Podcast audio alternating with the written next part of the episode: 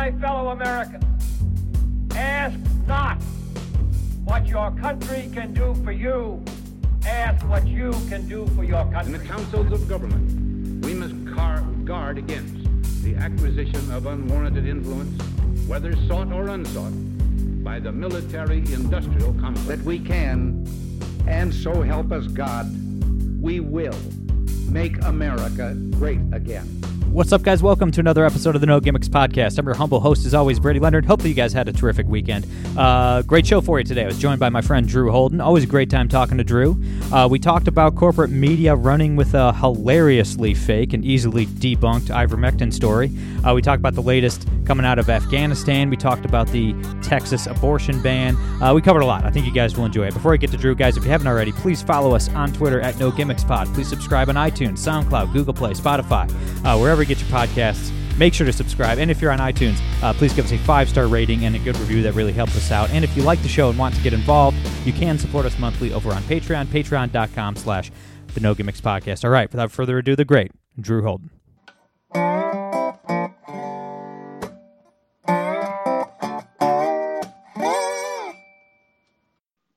All right, guys, we're here with my brother Drew Holden. Drew, how you been, man? Brady man, I've been I've been just great. I got to unplug for a little bit, and now I'm uh, I'm plugging back in in what seems like the I don't know if it's ideal or anti-ideal or whatever it is, but I'm back. Depends, you know, how cynical you are. I suppose. It's all. exactly, exactly. The, the, the happy warrior bit is getting tougher and tougher, but uh, it is. There's a lot of news. There's a lot to talk about. It is. It is, man. And I, I've always prided myself in um not getting upset at Yeah. anything. Like I, I I don't get mad at like the results of elections. I don't really like take it personally when politicians or, or you know people are acting in bad faith. Like I just I don't know for some reason it just doesn't stick to me. But like Yeah. the last few weeks has really tested that. Like I've been more angry at these people than I have maybe ever. At least since I started like doing the podcast five years ago. Like it's probably the most angry I've been. You know, I don't know. Something about leaving thousands of Americans behind in a war zone. Yeah, No- knowingly. That's, that's the thing too. It's like it's easy when it's just like kind of a you know a matter of an election or the the, the usual political rigmarole to kind of stay a little bit emotionally removed from it. But um, yeah, when you're when you're playing with the lives of people whose lives could very easily be snuffed out, that I Yeah. think that changes a little bit of the moral calculus for sure. Just knowingly killing people for political gain. You know, the Democratic Party, brothers and sisters. That's it, is what it is. So before we get started, uh, I just have to mention a couple things that the President of the United States said yesterday, um, which I thought were very interesting. First, Joe Biden said that we don't call tornadoes tornadoes anymore. So what do you think, man? I, what, I, what, what do you think we can call tornadoes to keep the Alzheimer's community from getting confused?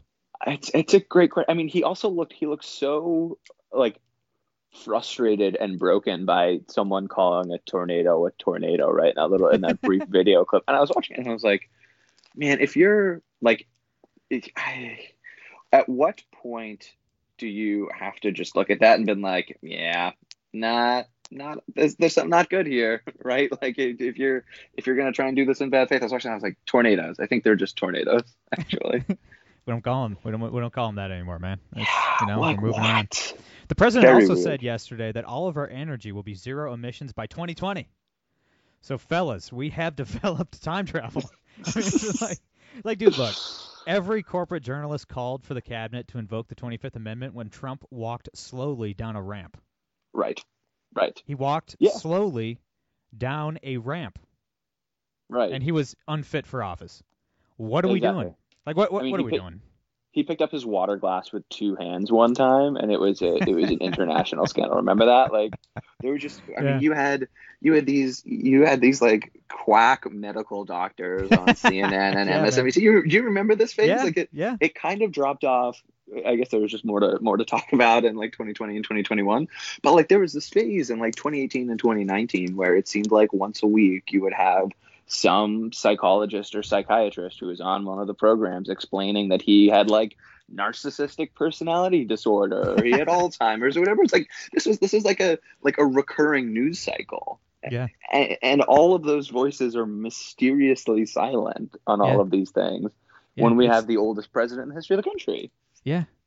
I mean, we have a, a, a, a mentally handicapped president. which is kind of hilarious. I mean, like it's it's hilarious. Like it doesn't say anything good about the country, like just the electorate that like Right. that yes. you know Deeply like the, troubling. I'll give you the press that. can convince people to vote for this, but like I don't know, tornadoes, man, tornadoes. So Drew, you had a great thread as always the other day Oh, about thank you. the most transparently fake news story I've ever seen.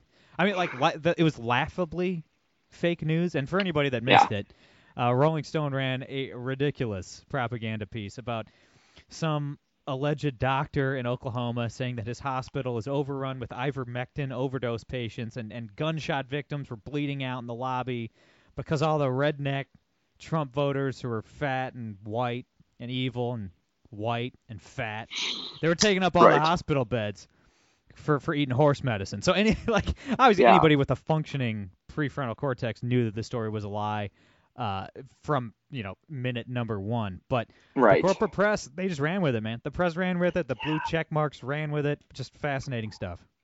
It is. I, I think fascinating is really a good word for it, right? Because I, so the way this all started actually was there was a, a local piece, KFOR, which is a local affiliate out there, who interviewed this doctor, and he made some claims that like, eh, sketchy, dubious, whatever.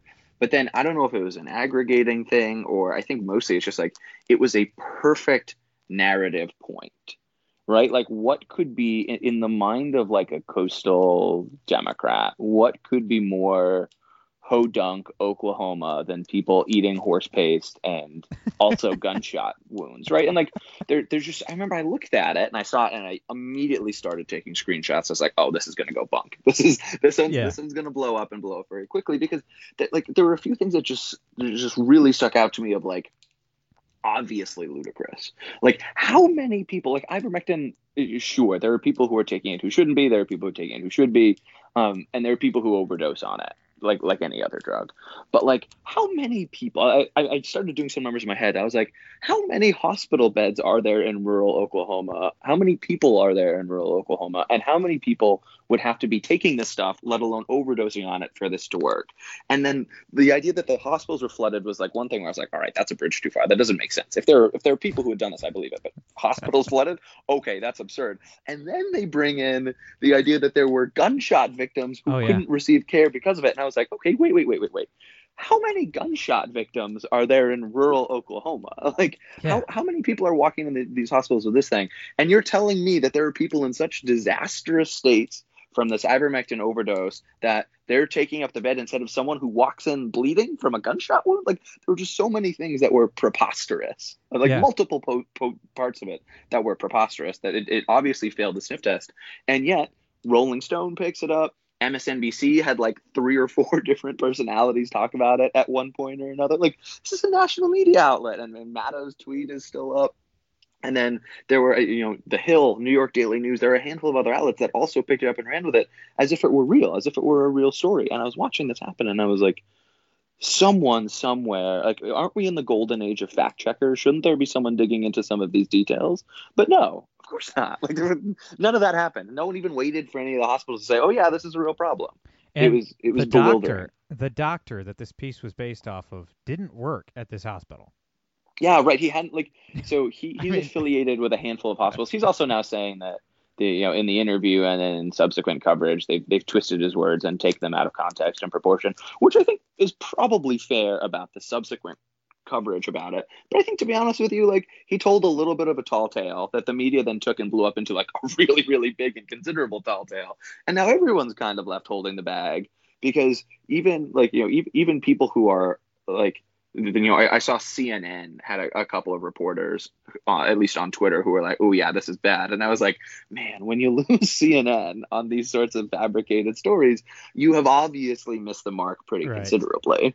It's just funny, man. Like I, this audience gets it. You know, it, it's a smart bunch uh, that, that listen to this podcast. But like, if if for anybody, like, you just take a look at some of these these headlines, some of these articles that that these people write. If it's exactly what the press wishes would happen, Mm-hmm. it's probably not true. I mean, it's like Trump pissing on Russian hookers. Okay? Exactly. It's Exactly. like Brett, exactly. Right. Brett Kavanaugh at age 16 running a gang rape operation. It was like, come on, like these stories, they're not remotely believable. I mean, it's like they're exactly. so transparently fake. It's like they're not even trying very hard to make stuff up at this point. Like they're they're like, it's not just that they're propagandists; it's that they're really bad propagandists. Yeah, it's know? like a cheap, shoddy attempt to do it. And I mean, I, Yeah. I think as a general golden rule on this stuff, and it goes to the left and the right, like if something confirms your darkest priors in like a super on the nose and also like kind of hilarious way, Yeah. like maybe maybe pump the brakes on sharing it. Maybe, do a Google yeah. search, right? Like like rarely does reality give you those sorts of circumstances. It does it doesn't give a lot of really true slam dunks. And so whenever someone comes up with one, my first thought is like, eh, yeah, let's see, let's see, because it's it's easy, I think, in, in one's mind to be able to twist those sorts of things so that they are just perfectly situated to the talking points that you've been using all along. Uh, but but rarely does that actually happen in a way that is organic and, and true. Right. I mean, it's like it's very similar. Honestly, you know, I I was gonna say very similar to like what Alex Jones and people like that do, but like, Yep. I'll tell you what, it's like a lot of these things are a little bit.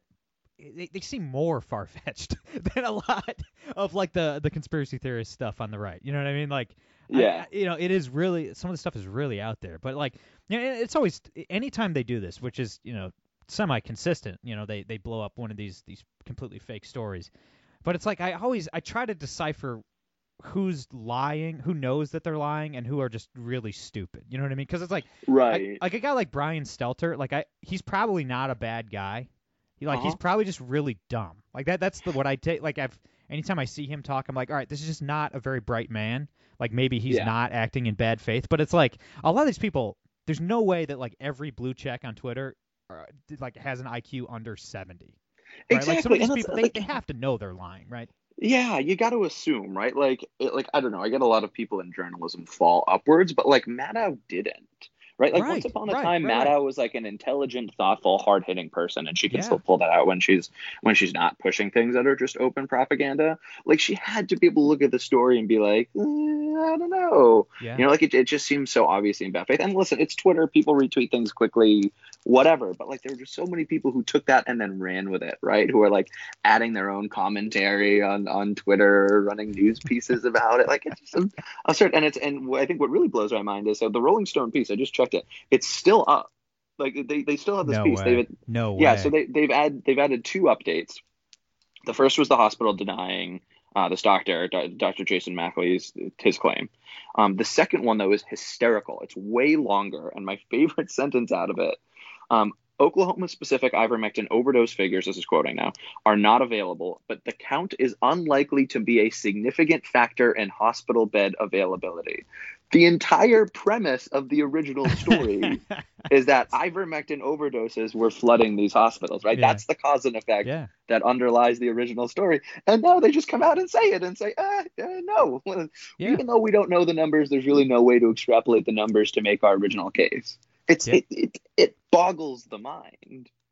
Yeah, and I mean, part of the story too is that the Bloods and the Crips went to Tulsa and had this gangland shootout, and then they all died in hospital rooms waiting to be treated. So Exactly. Like like what I would really like to know, and I, I, I Zaid Jilani, the, the journalist, he he had mentioned to me that he was he was calling around to some of the local sheriffs just to see if he could get numbers on like, hey, around here, what do the gunshot wound hospitalizations look like, right? Like, how often do you have people who walk into local hospitals with gunshot wounds? Because like I can't. I mean, how I often are like- crimes committed in Oklahoma? Yeah, it's I got mean, like, it's a, like- psych, a psycho low crime rate. Yeah. Yeah, I, I I got a buddy from out there who is like, yeah, I mean, it's really hard to have a break. Like, if you want to be a, a, a burglar, right? If you want to invade people's homes and take their things, it's really hard when like eight and ten people have a gun in their home to do that and feel comfortable and safe. It's it's I, I, there's just so there's so much bad and wrong with this that anyone anyone not acting in bad faith or really just trying to go through the day on a mental autopilot like it should have seen this. With the ivermectin stuff, I mean, the press and the and the Democrats really are acting in bad faith. They did the same thing with hydroxychloroquine last year. yep. Um, I mean, they they're calling it like horse horse dewormer or whatever. Yeah, horse based. There's tens of millions of Americans that are prescribed ivermectin right now. Right. And and so you saw this with uh with Joe Rogan. They got extremely upset that Joe Rogan didn't die. Yes, right, Like, exactly. Was, They were they- devastated. and a side note about Joe Rogan, they everybody on both sides of the aisle are they they keep saying that he's unvaccinated. no, Joe Rogan got vaccinated like in April or something. And Oh, it's yeah. just it's real crack journalism. Too. I mean, the man he does 15 million downloads an episode three times a week. I mean, those are like Game of Thrones numbers. and he's exactly. and he's talked multiple times about how he did get vaccinated. So just crack journalism across the board there. But like his doctor when he got COVID, despite being vaccinated, prescribed him ivermectin. Okay, Right. and, I mean, Joe, Joe Rogan. I mean, he's extraordinarily rich. I'm sure he has one of the top doctors in his area, and he was pre- prescribed ivermectin. So I don't know why you can how you can call Joe Rogan a dumb gorilla for ta taking what his doctor prescribed. But I mean, man, th- the left is all kinds of mad um, that Joe Rogan uh, took ivermectin as well as a whole bunch of other things that were prescribed to him, and then he recovered in like 24 hours. So it's yeah, like yeah, a- it's true. just yeah. these bizarre, hateful little people. Like, man, if you want your political opponents to die, you're just not a healthy individual. And like Joe Rogan, it's it's, it's funny. Too, he's not even like a right winger or anything. He's just like right. rich and white and not a Democrat, so he must die. you know what I mean? Exactly. Like what exactly. a yeah. bizarre, what a bizarre news cycle, man. he says things we don't like sometimes, and we can simply not tolerate that. Like, ah, like, and so much of it too with, with Joe Rogan. I think what gets me is that like, there's this dude who used to host Fear Factor, who now is far more trusted by millions and millions of Americans than legacy media is. And like to me, that's it, right? Like that that's what it really comes down to with these people is that they can't they can't possibly tolerate that. And every time he says something that's like weird or kind of dumb, it gives him an excuse to blow up. But more fundamentally, it's he's he's not within the cathedral. He was never within the cathedral. He never had the right. You know, he wasn't he wasn't one of those like he was in and then he was out, and he's kind of like a, a journalism traitor because of that. Like he's just a guy. And so the, the idea that you could do this without like a, a fancy schmancy degree from Columbia or Northwestern or whatever, I think really does ache at people who are making forty thousand dollars a year trying to pay off double that in student loan debt from their masters. Right. No, I mean that's 100% true. It's 100% true. And like and just side note, obviously I always have a, a soft spot for Rogan just because he made what I'm doing right now possible. I mean, Mhm. really like Yeah, very good point. kick-started the podcasting world. I mean, he made podcasting financially viable. He he really blew up the entire platform. So it's like, you know, I always I I'll always be grateful to uh to Joe for for doing that. But um back to the other Joe, Joe Biden. Today, this afternoon, really looking forward to it. He's going to give one of his uh, Alzheimer's speeches again um, about COVID, Mhm. obviously. Uh, apparently, he's going to try to take more of our liberties away, so that's exciting. But my, my main point here is that how insane it is that the corporate press is working so hard to bury Afghanistan already. There are thousands of Americans stranded behind enemy lines. And the news this morning on all the networks, it's all COVID. That's it. They're right back to Ron DeSantis is bad.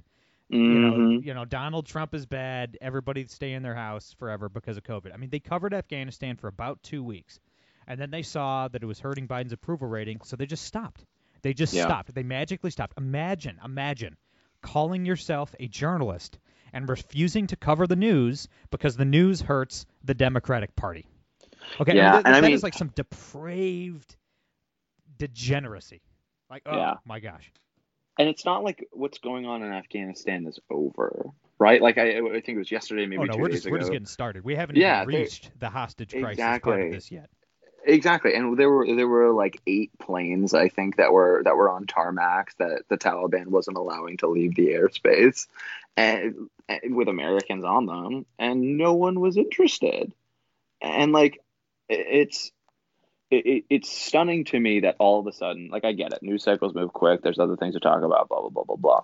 But the idea that an endemic stage of this pandemic could be more interesting than the actual humanitarian crisis that is continuing to, to happen in Afghanistan, like it's it's just not it's just obviously not the case, right? And and you remember everyone remembers, I'm sure, how fixated, you know, a, a, every major media outlet was for a period of time of Afghanistan. And while yes, U.S. troops may have left, none of the conditions on the ground have gone away. The Taliban is going to be swearing in their new government on the 20th anniversary of 9/11. Like it seems like something that maybe is still worth talking about.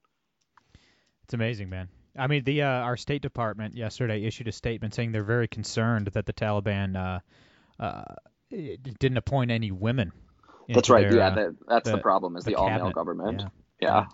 Yeah, and it's like, and, and you know, I always like this will this will I hope tickle your libertarian sensibilities, but like there there's a part of me that's like, okay, so who who is going to arm the Taliban first? Will it be a Republican president or a Democratic president? Because we're going to come, I'm sure we're going to shoehorn this thing very very quickly oh, and yeah. that this is this is kind of the first step in that process right is is we've got to get to a point where no longer is the Taliban the Taliban. They're just another bad, weird, hostile government over in that part of the world who does some things we don't like, and like they should appoint more women, and um, like if, if they do, maybe we'll we'll use it as a carrot to give them a little bit more financial aid, right? Like I, we're we're we're very quickly, I think, going to get there. But part of it is if we keep talking about it so much, um, it through the lens of America's longest war, we'll never we'll never be able to transition to that point. Yeah, I don't I don't know if I can remember anything more cynical than uh, the Biden administration's view of the Taliban. Uh, how they just flipped on their head instantly and just said, "Okay, well now uh, we're working with the Taliban and we're going to give them 85 billion dollars worth of high-tech military equipment and oh, you know, hey, they better, you know, if they want more money from us, if they want foreign aid, they better stay in line and oh no, it's fine. Exactly. We, we can leave thousands of Americans and green card holders and our Afghan allies over there to die, and you know, because we trust the Taliban. It's like that. What a I, I get that that all poli- I mean politics is and cynicism go hand in hand, but like mm-hmm. I can't remember. I mean, it, it is nuts. I mean, this is yeah. Like, I mean, obviously, if yeah, if this were a Republican president, they already would have been impeached and removed for, from office. But it's like I, I, I I'm racking my brain trying to think of anything this cynical right. in in my adult life, and I, I'm I'm I'm coming up empty.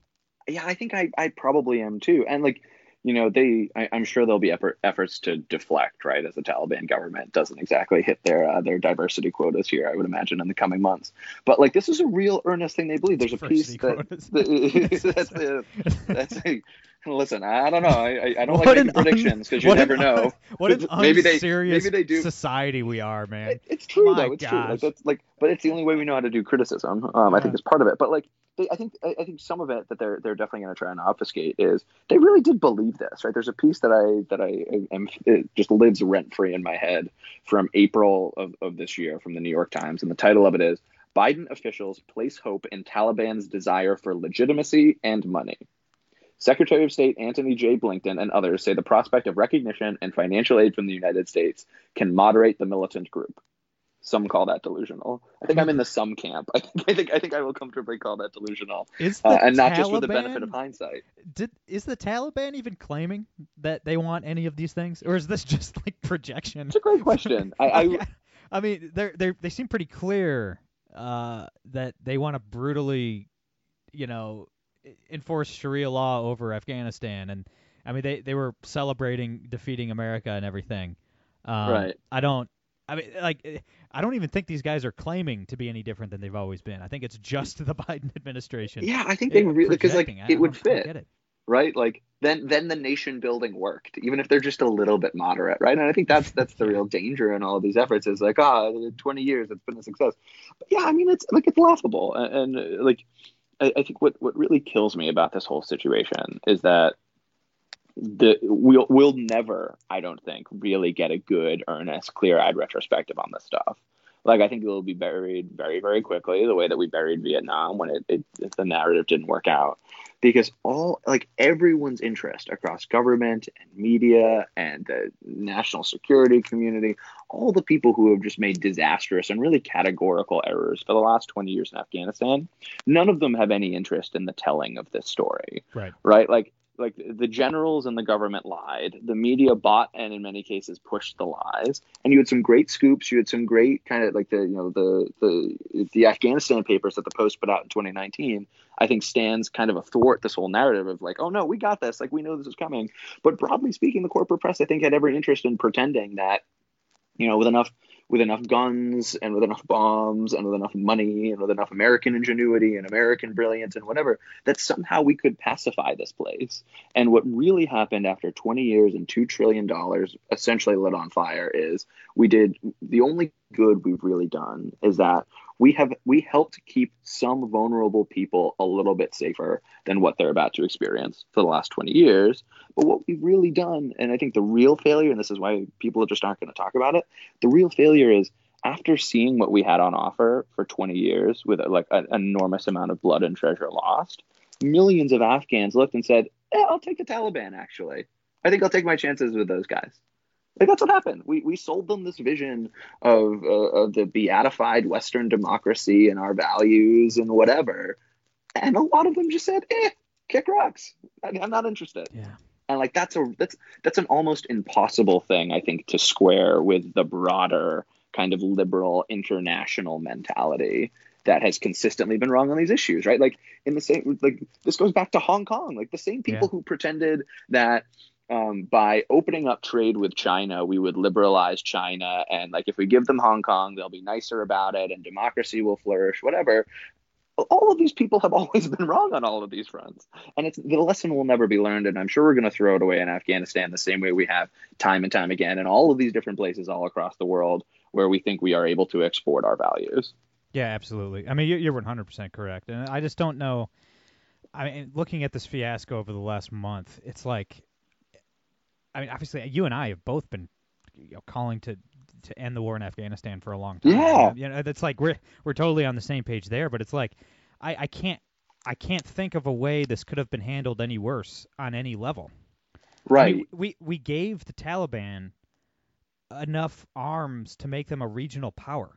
Yep. I mean, like they could go Yeah. to war. They could go to war in a traditional ground war with most Middle Eastern countries and win right. because of what Including what's given left of the Afghan forces. Oh yeah, Right, because don't forget too, there are still like in outerlying areas, there is Yeah. still a I guess what is now a rebel fighting force yeah. The former vice Afghans president, fighting the, the, Taliban. the former vice president Saleh is leading that charge in northern Yeah. Afghanistan now. yeah, and, and now they're trying to fight against uh, against like up armored U.S. Humvees, you know, and like Yeah. yeah, I think it was like a hundred thousand small arms or something insane. Like Uh, we've three hundred and sixty thousand assault Oh rifles. god, Yeah. it's that bad. Yeah, yeah. I mean, like it's like there's also been this weird, um, th- this weird dichotomy set up by I think some just really earnestly bad actors on on Twitter, the Jen Rubins of the world, that any any Yeah. any criticism of Biden's withdrawal is uh, is silly because we always knew this was going to be bad as if there was a as if there was no way to manage the badness and like there's